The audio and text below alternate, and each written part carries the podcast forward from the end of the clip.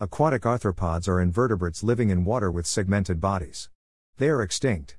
A new species of aquatic arthropod was found in New Mexico in unearthed fossils. The new species is called Hibbertopterus lamsdelli. The species lives in an estuary. It lived 300 million years ago. The species found is a sea scorpion. It was giant and is extremely rare. About the new sea scorpion. They feed on large prey. They have anterior appendages. The scorpion uses these appendages to explore its food and the substrate of its habitat. Fossils of sea scorpions are rare.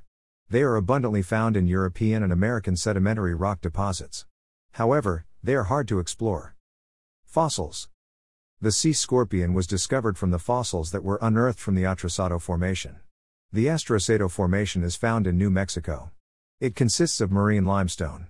Atrasado formation occurred during the orogeny of the Rocky Mountains. During this period, most of the New Mexican highlands were surrounded by marine basins. These habitats were ideal for sea scorpions. Sea scorpions and their fossils belong to the Kasimovian age. The Kasimovian age is a chronostratigraphic stage. That is a rocky period. One of the major extinctions of the Earth happened during the Kasimovian age. And sea scorpions were one of the species to become extinct during this age.